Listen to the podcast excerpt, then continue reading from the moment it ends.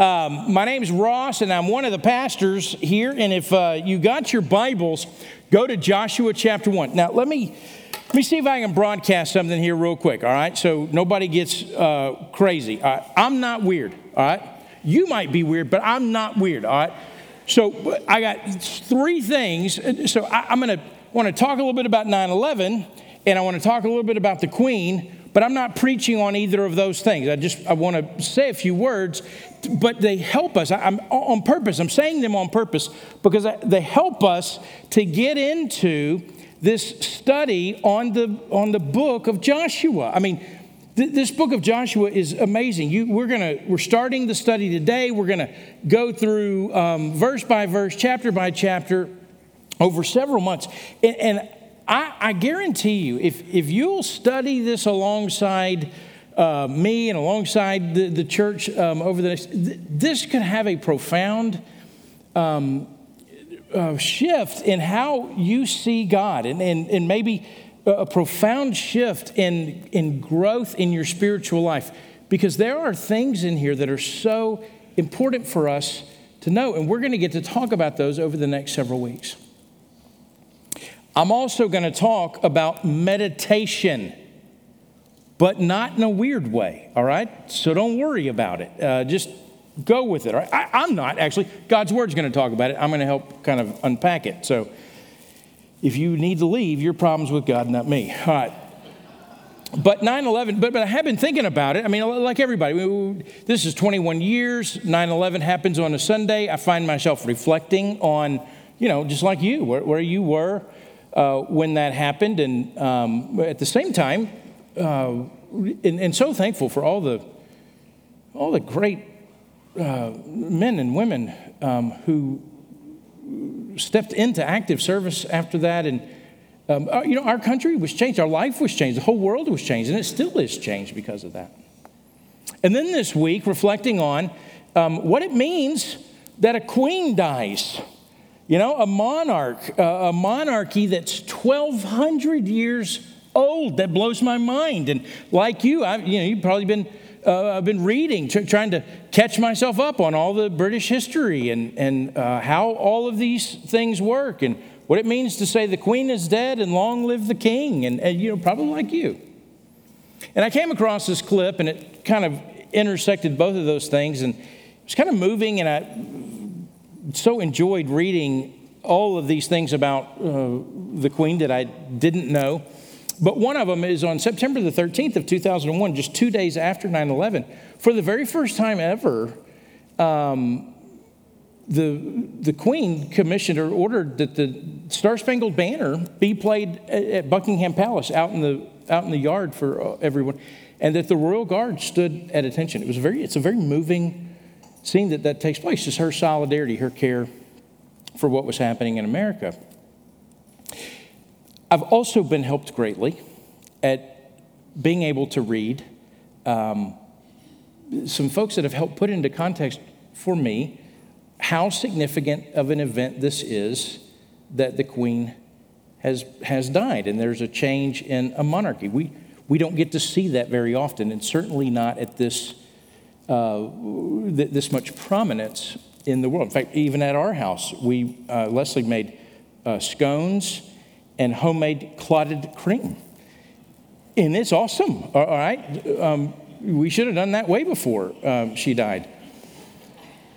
But we'll see a change in, you know, from a king to a queen. We'll see, um, you know, some of these effects. I, I, just want to read, let me read one thing um, you, you, might not have known about the queen's faith, you know, uh, but her December 25th, her Christmas address last year. These were the last words of her last Christmas address, the Christmas broadcast. She did it every year.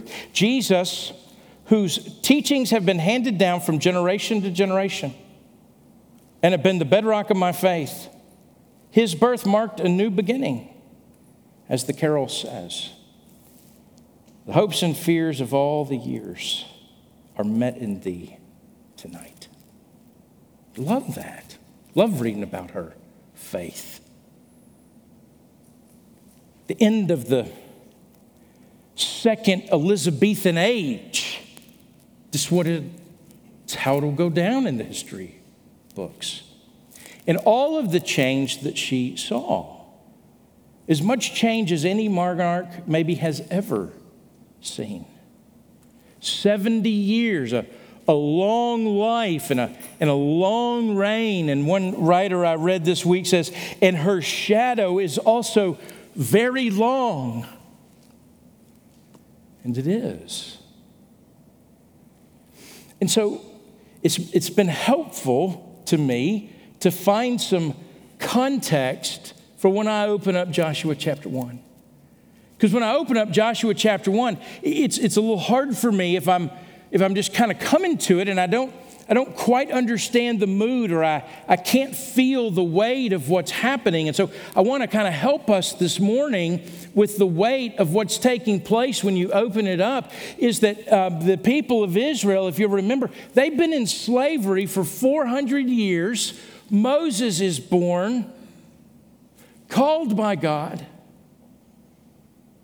And at 80 years old, leads the Israelites out of Egypt across the Red Sea into the wilderness and on to the promised land. And through Moses, these Israelites came to know who they were as Israelites. And they came to understand who God is. And they saw this man perform signs and miracles from God. They heard through this man the very words of God to them as a nation. And he led them through a hard time, a, a, a, forever memorable time in the nation's history. As they wandered in the wilderness for 40 years, out of disobedience to God, as he prepared the next generation to step in and, and take possession of the promised land, the promise that God made. And so all this is happening, but you realize these, these five first five chapters of the Bible that they've, they've been leading you to uh, the nation stepping into the promises of God. And yet, what we happen, what happens is we open up Joshua 1 and we realize the nation is, is, is finding itself in the shadow, if you will, the dark shadow in many ways, of the death of Moses, their leader. In fact, the way the Bible says it is at the end of Deuteronomy, uh, the very last verses. Did nobody ever, no, no one ever was like Moses ever again. It's no one that did the things that Moses did. No one whom God knew like God knew Moses. And there would not be another until the greater Moses would come, and that's Jesus. So the loss of Moses, it's hard to overestimate the, the loneliness that a mass of people would feel when their beloved and revered leader has died. And you're introduced to Joshua, who's standing there with the nation on the banks of the Jordan River, and God saying, I want you to cross this Jordan and I want you to go over into this land and I want you to take possession of all that I've promised. And you can imagine for a moment how you'd feel if you were Joshua. So I want to read the first nine verses of Joshua chapter 1, and I'll tell you a little bit of big picture of what the book is about. I'll give you three things about Joshua and his character to help us, and then we'll walk through the rest of this. But this is what it says Joshua chapter 1. After the death of Moses, so 11 times uh, we're, we're going to hear Moses' name in chapter 1. But be sure he's dead, although you might wonder if he really is or not all the talk about him. But after the death of Moses, the servant of the Lord the Lord said to Joshua, the son of Nun, and then look how he's described Moses' assistant. And so God says, Moses, my servant, is dead. Now therefore arise, go over this Jordan, you and all this people, into the land that I am giving to them to the people of Israel. Every place that the sole of your foot will tread upon, I have given to you, just as I promised to Moses. From the wilderness and this Lebanon, as far as the great river, the river Euphrates, all the land of the Hittites, to the great sea, toward the going down of the sun shall be your territory.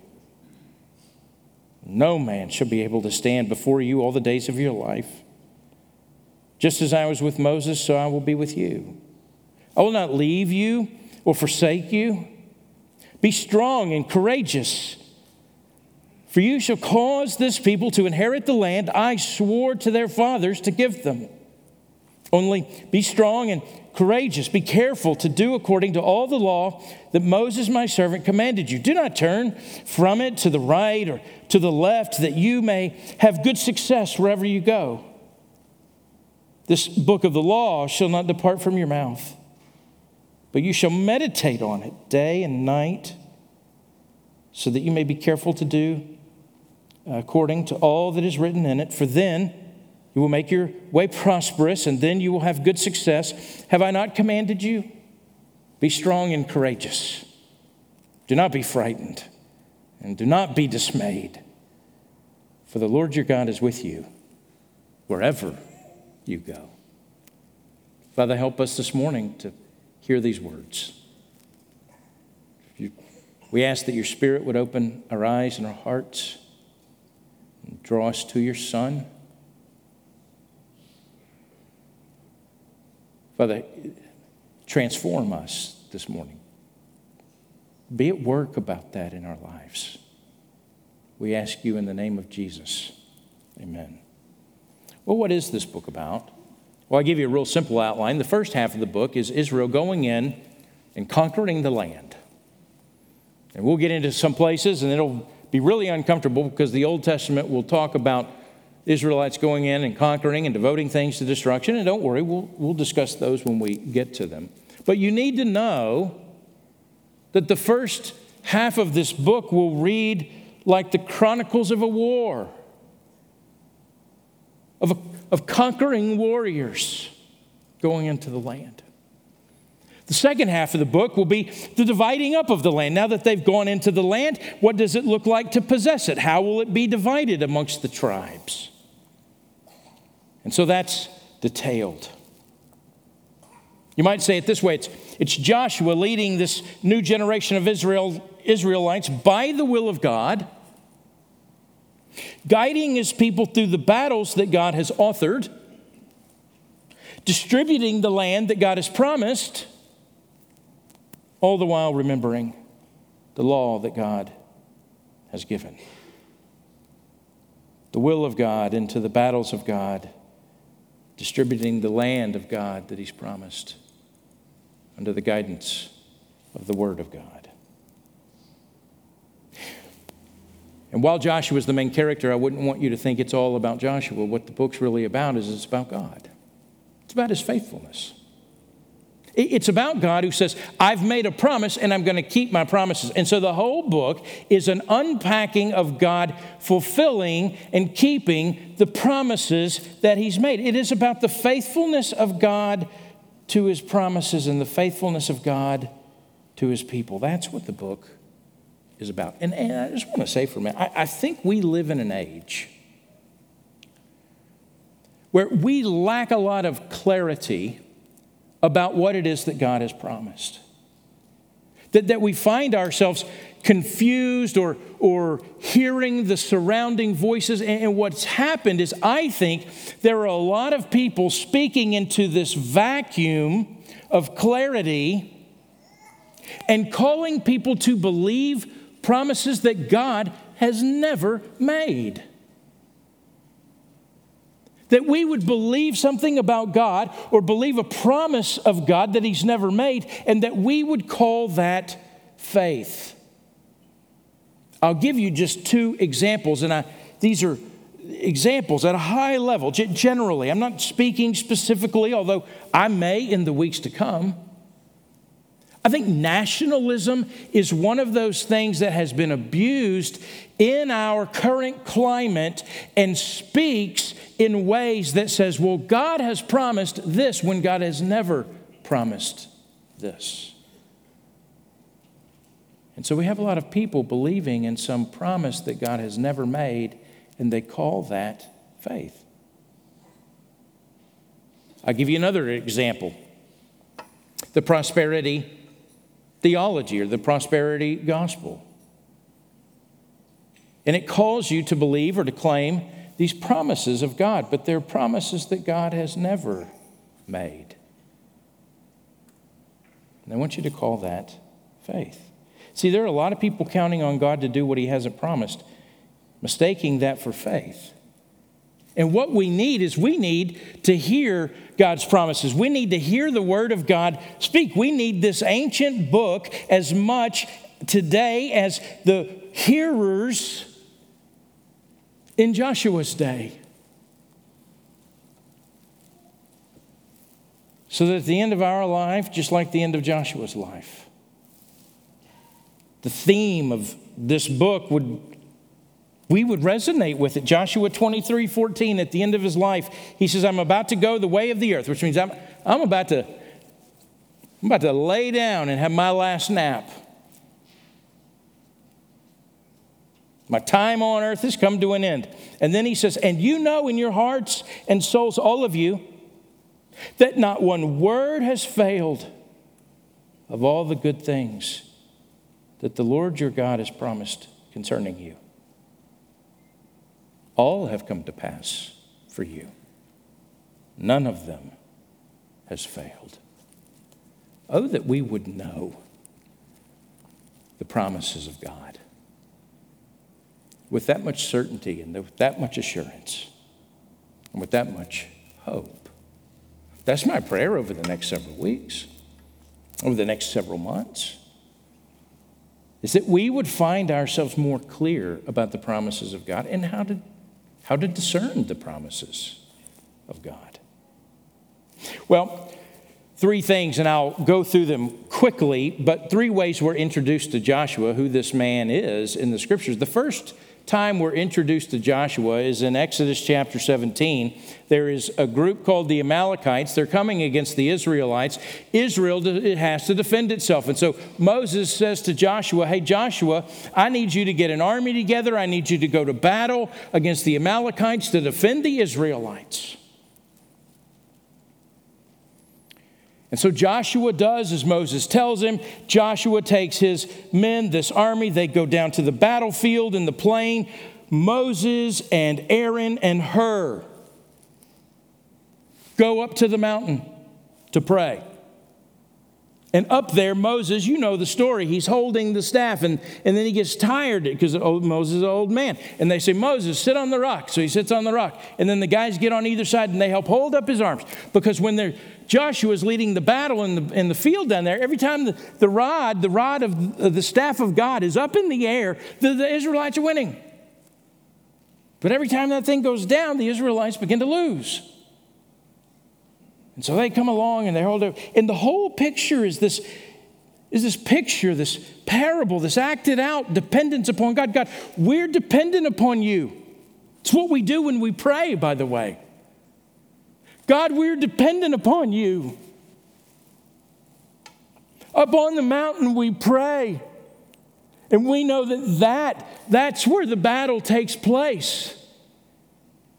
That's what affects the outcome down in the plain. And so in Exodus 17, after they win the battle, God instructs Moses to write these things down. He says, uh, The Lord says to Moses, Write this as a memorial in a book and recite it, and then he's going to tell who to recite it to. You might think. And then tell all the Israelites and their children after them of this great battle. It's not what it says.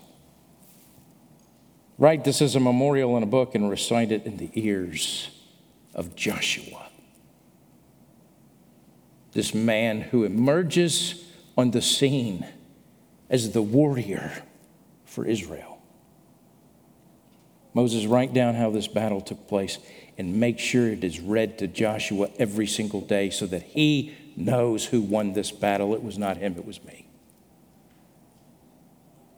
And it was not by the sword, it was by the staff of God and the prayer of his people. And so that's good. And Joshua remembers that. Not only is Joshua introduced to us as a warrior, he's also a, a waiter. I did that for alliteration.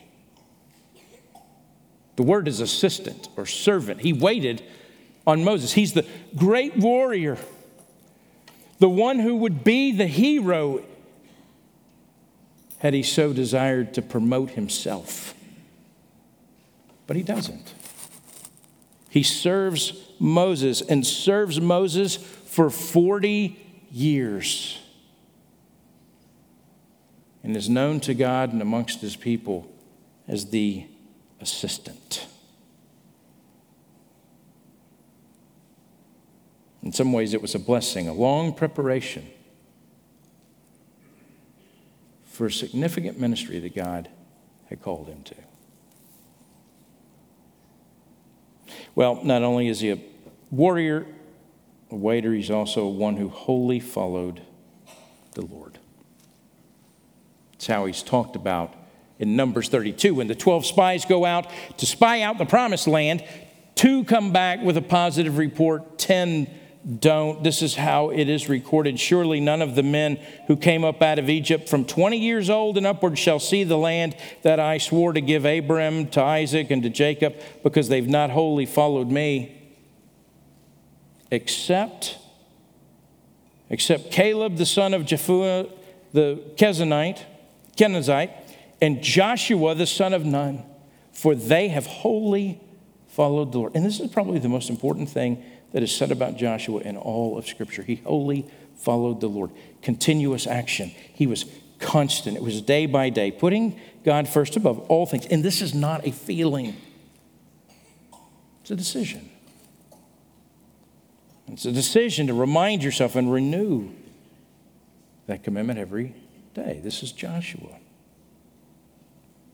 Well, as this opens up, this book that bears his name, we find out from the very first words now, after Joshua, or the death of Moses, the servant of the Lord, the Lord said to Joshua, the son of Nun, Moses' assistant. It's hard to calculate the loss of Moses. There was no one like him. You can imagine the mood. One writer says it this way What do you do when the servant of God dies? And a raging river lies between you and the land you are to inherit.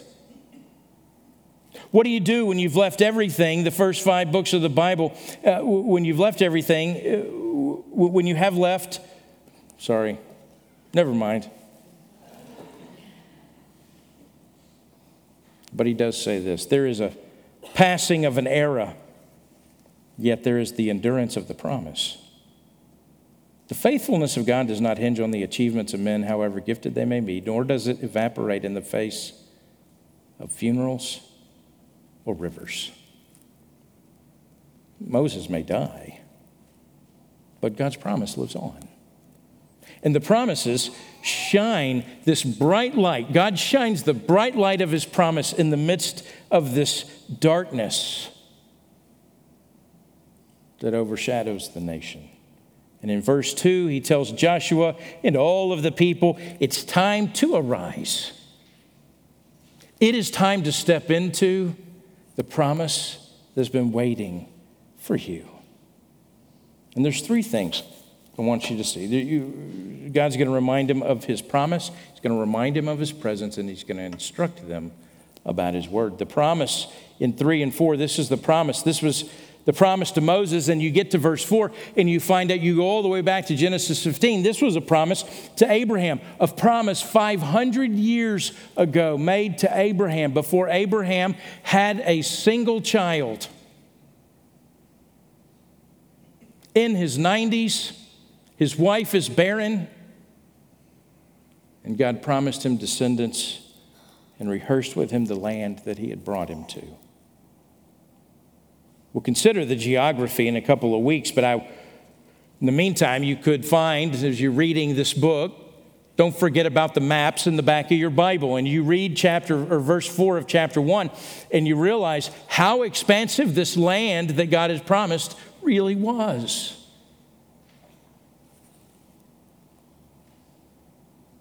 But not only is the promise, as he reminded of the promise, notice in verse 5, he's also reminded of the presence of God. No man will stand before you, be able to stand before you all the days of your life, just as I was with Moses, so I'll be with you. I will not leave you or forsake you.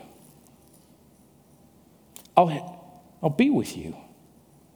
I won't leave you, I won't forsake you.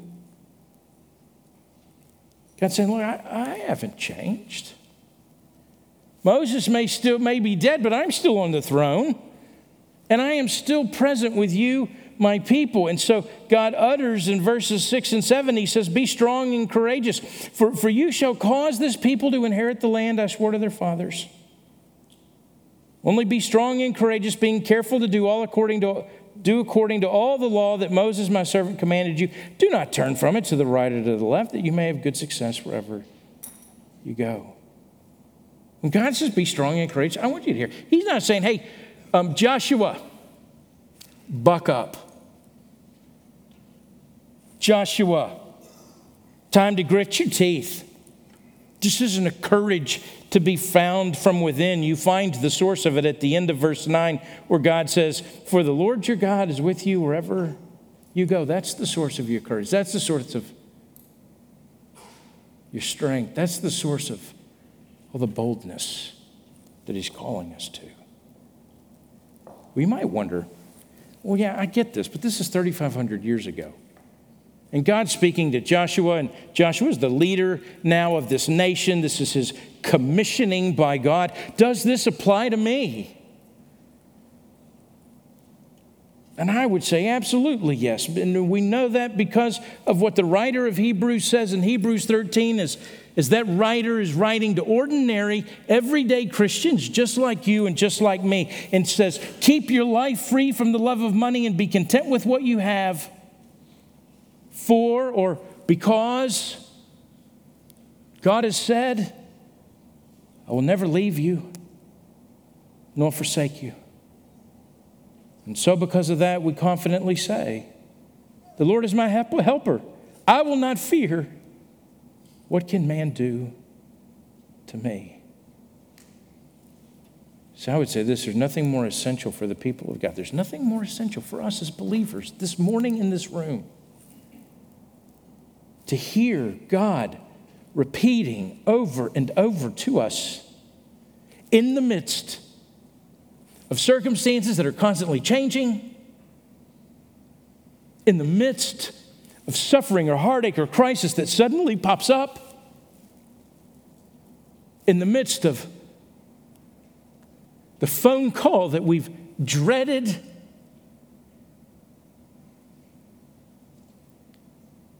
or in the midst of the promotion or joy or celebration. That we would hear God say, I'm with you. I never leave you. I will never forsake you. The promise of God, they're reminded of the presence of God. I want you to see the Word of God, and this is where I'll camp out for just one minute. But in verses 7 and 8, the Word of God is central to the life of His people. And he says there's this obedience to the Word of God that brings success or prosperity. Maybe yours says wisdom.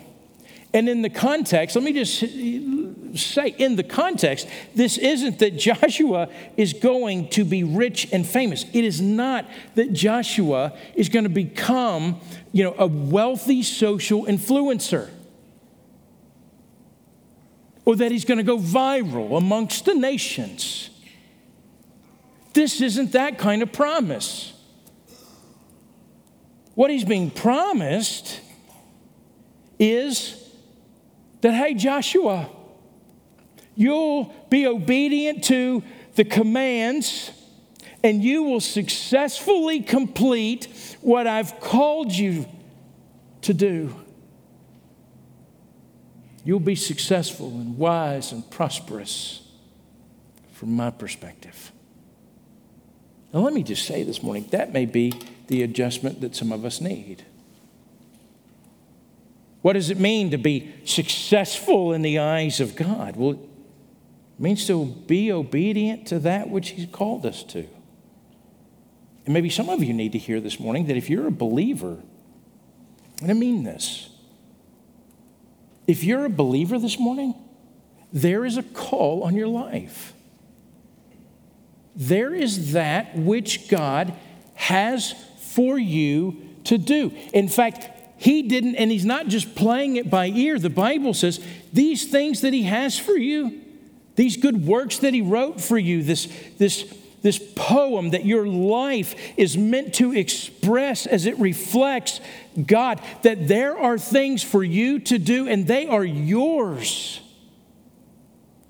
And that He means for you to do them. That part of the joy of your life is walking in the ways and in the steps and in the days that God has for you.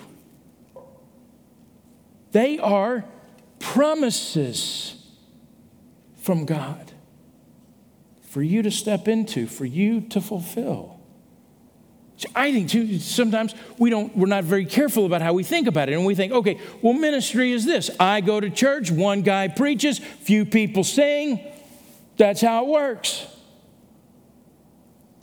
And I would tell you this morning, if you're a believer, and not only do you have the promises of God. Not only do you have the presence of God, the Word of God says, hey, God has things for you. There's a plan for you. There are things for you to step into and to walk in, and they're all yours. And so the question becomes okay, Joshua, how do you, how do you make sure you walk in those things? When you feel the weight of of, of that which you've been called to. How do you walk in those things? Well, I would say, one, you can hardly be obedient to that which you do not know.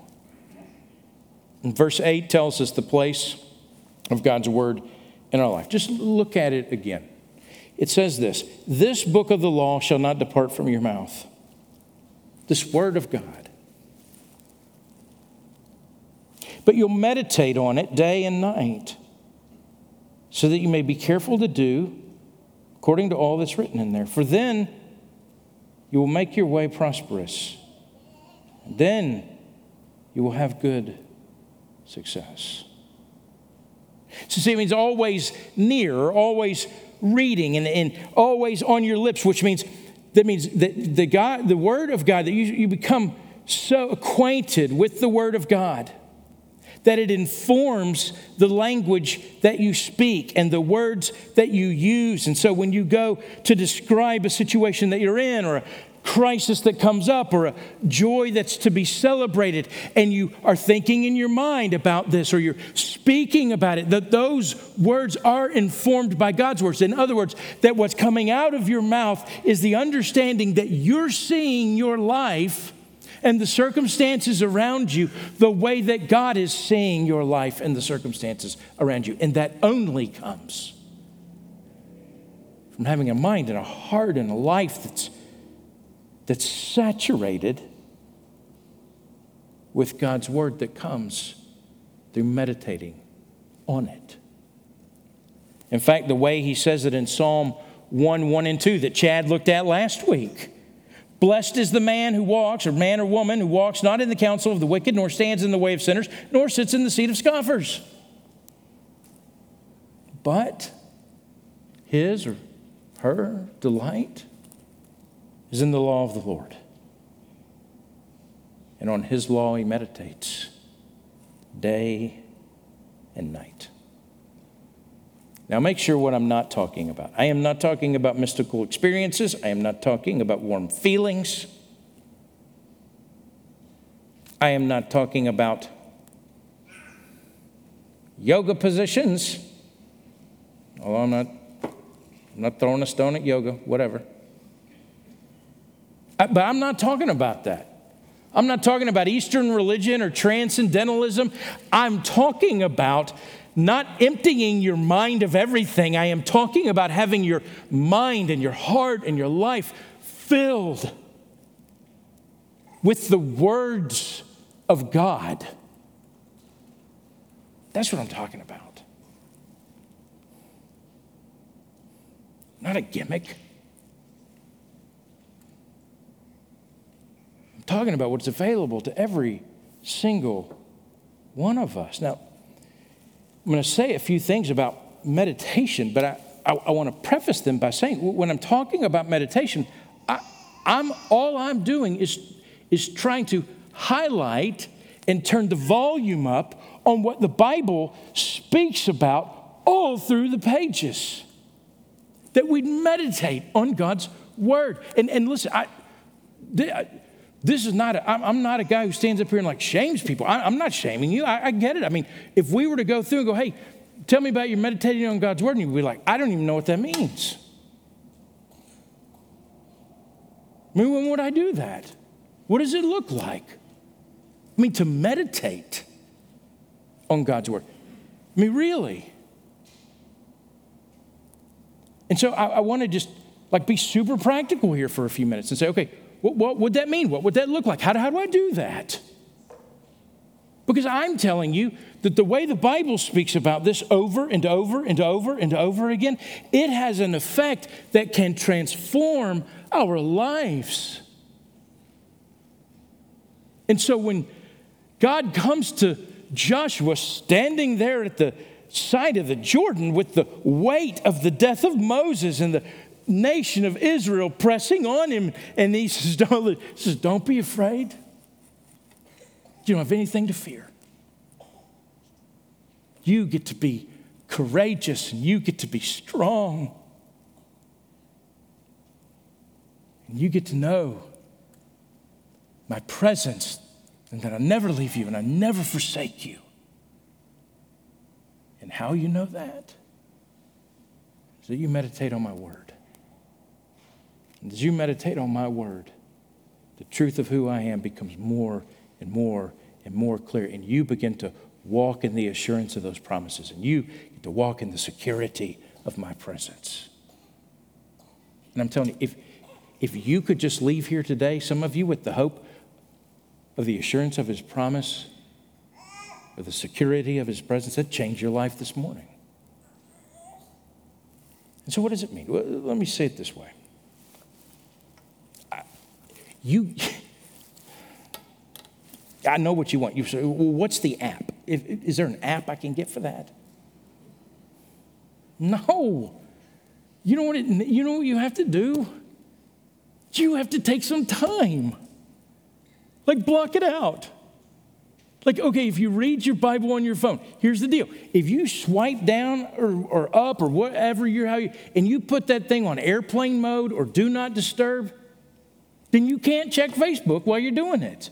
That's not meditating. I mean, it's, it's like time alone. It's, it's time in a, in a place. Maybe it's taking this week where it's going to be in the low 60s early in the morning and grabbing a cup of coffee and sitting out on your back porch. Saying, okay, I'm going to jump into this that you'd set aside some time, you'd set aside some space, and that you would do this over an extended period of time. Listen, I'm trying to sell you on an extended period of time this morning. When you get a taste of this, when the Holy Spirit starts working in you and drawing you to this will be something you'll feel drawn to more and more and more. And then I would say, listen, choose a, a phrase or a, or a verse and maybe it's something that would be meaningful or helpful to you. Maybe you're struggling this morning with forgiveness. Hey, there's somebody I need to forgive. And so you can go to the back of your Bible, you can find your concordance, you can look up forgiveness, you can read through several of those verses, and you say, No, Lord, I want to meditate on, on this verse this, this week.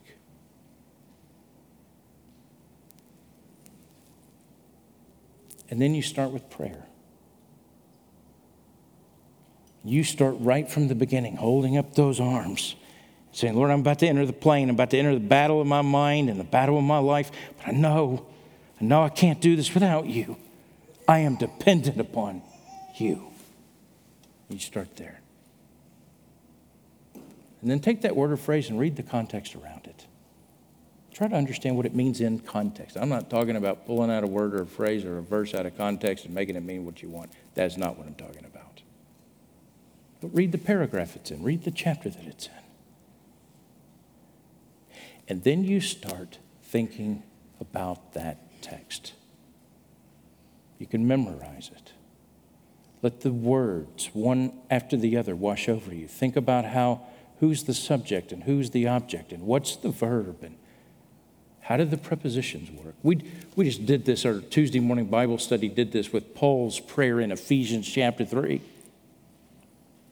We broke for the summer and said, hey, come, come back with the, with the the, the, the prayer in, in, in the Ephesians chapter 3 that Paul prays. Come back having memorized that. And so we're memorizing it, and it means we're wor- working through these things in our mind. And so, so I'm doing that. I mean, I've read this, I've preached it, but I mean, I'm working it out in my mind, and I'm thinking about it, and I'm meditating on it, and I'm realizing, man, do I believe, holy moly, do I believe what it is that Paul has said here?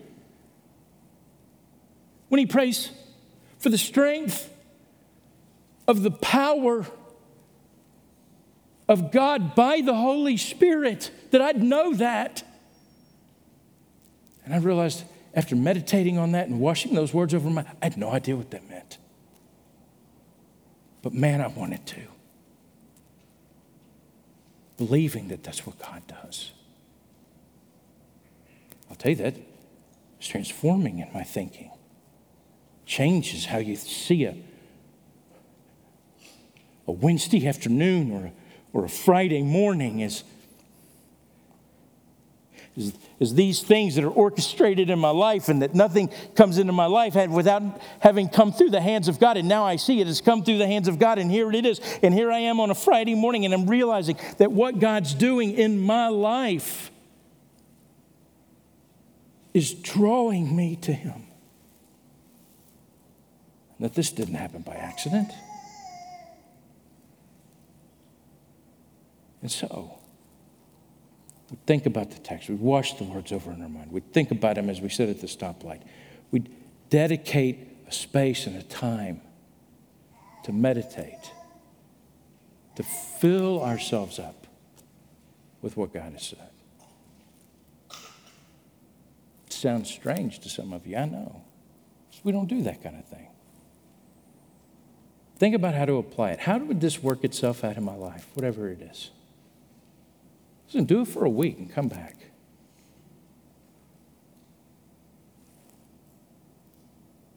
If you journal, pull a note up on your phone, write down your thoughts. Share them with your life group. Call a buddy on the phone. Say, man, I've been, I've been meditating on this verse. I want to tell you what I learned. And pray. Pray as you do that. Ask the Lord to make his presence known, his wisdom known. I'll end with this. This is so, in, in Hebrews chapter 4, the writer of Hebrews says this For the word of God is living and active. It's sharper than a two edged sword, piercing to the division of soul and spirit of joints and marrow, and discerning the thoughts and intentions of the heart. And then the writer says this most fascinating thing. And no creature is hidden from his sight. He uses the personal pronoun, his, to describe the Word of God. And all of a sudden, you begin thinking, yes, the Word of God, the Word became flesh and dwelt among us. And in some ways, as I'm reading and meditating on God's word, and it's living and it's active and it's sharper than a two edged sword and it's piercing me, dividing me. And I'm realizing it's not just words on a page, but it's a living word. It's, it's the word of God.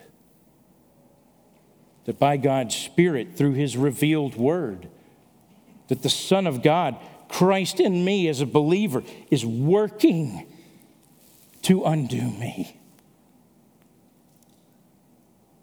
Not, not to cause me to run away, but to cause me to draw near. Remember, oh, yeah, you never leave me, you never forsake me. I can be strong and courageous. And everything, everything in my life becomes now oriented to Him. So that's what I ask you to do. That's what I encourage you this morning. I don't mean walk out of here and go, okay, great, I got a, I got a thing. I'm going to do that thing. But I mean, walk out of here and ask the Lord, would you, would you put in me a desire to, to meditate, to let your word wash over me, and do this for a week, for a couple of weeks? And see, see how God makes his presence that is always there more known as you experience his nearness. All right. I can't wait for next week. We're going to finish the rest of Joshua chapter 1. And you won't believe what it says. Let's pray. Father, do what only you can do in our hearts and minds and lives. We need you to do that. This, this life in Christ, this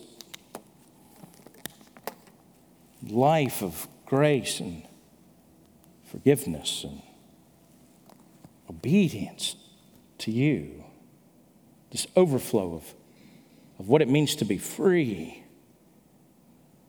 in you. We can't do that on our own. We can't talk ourselves into it. We can't we don't have enough willpower. So, Father, we need you to draw us. We need you to stir our affection and desire. And so, Father, when, you, when we feel that impulse and we feel your spirit nudging us and calling to us, and Father, I pray this morning for the obedience. Okay, I will. I'm going to do that. And that as we encounter your word, you would overwhelm us with your grace. We'd know and see more clearly, begin to see more clearly your promises, know your presence. And Father, that your word would have its effect in our life. And so we ask these things. We ask these things in the name of your Son, Jesus, and by the power of your Spirit. Amen.